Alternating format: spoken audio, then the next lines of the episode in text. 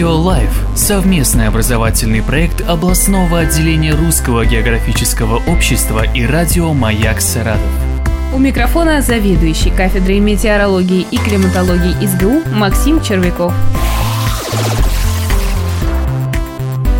Мы привыкли всегда наблюдать различные атмосферные явления, которые происходят у нас на глазах. Это может быть образование различных облаков, это могут быть усиление ветра, появление шкваловых линий и так далее. Но среди всех этих часто встречающихся явлений могут наблюдаться абсолютно уникальные и редко встречаемые атмосферные явления. Прежде всего, это оптические явления, которые можно наблюдать во время различных процессов, которые происходят в атмосфере. Наиболее ярким и наиболее впечатляющим является, конечно же, явление гало, которое формируется вокруг Солнца или вокруг Луны во время наблюдения в атмосфере очень тонких перистых облаков. Как правило, гало может формироваться в очень низких э, температурах, когда температуры достигают минус 60, минус 70 градусов. Такие условия, конечно же, могут наблюдаться только в верхних слоях атмосферы. В этих слоях атмосферы находятся перистые облака, которые состоят из кристалликов определенной формы, которые ориентируются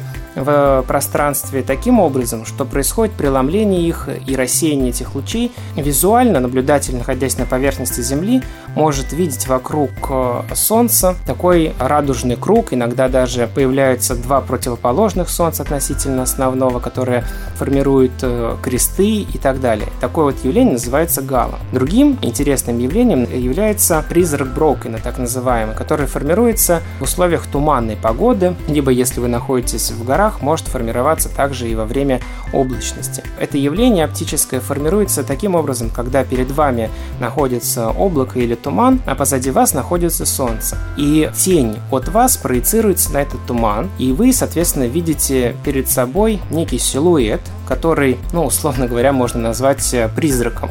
Почему Брокена? Да потому что он был впервые зафиксирован именно в этой горной вершине в Европе, и поэтому так и называется – Брокенский призрак. Вокруг него также часто бывает такой радужный ореол, который придает больше мистики этому феномену. Часто такие явления можно наблюдать, когда вы перемещаетесь на самолете и видите тень от самолета, падающую на туман или падающую на облака.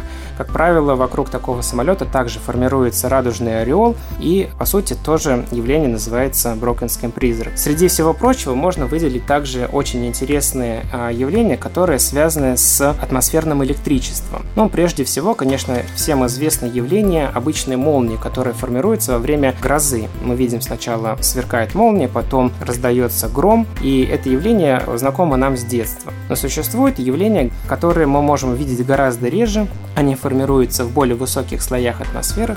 Это так называемые спрайты и джеты. Их можно зафиксировать э, только с помощью специальной аппаратуры, только с помощью специальных оптических кадров. Именно так произошло в конце 20 века, когда была фиксация таких явлений на э, специальные э, сверхчувствительные камеры. Это очень интересные атмосферные разряды, которые имеют очень интересную цветовую гамму от голубых джетов до красных спрайтов.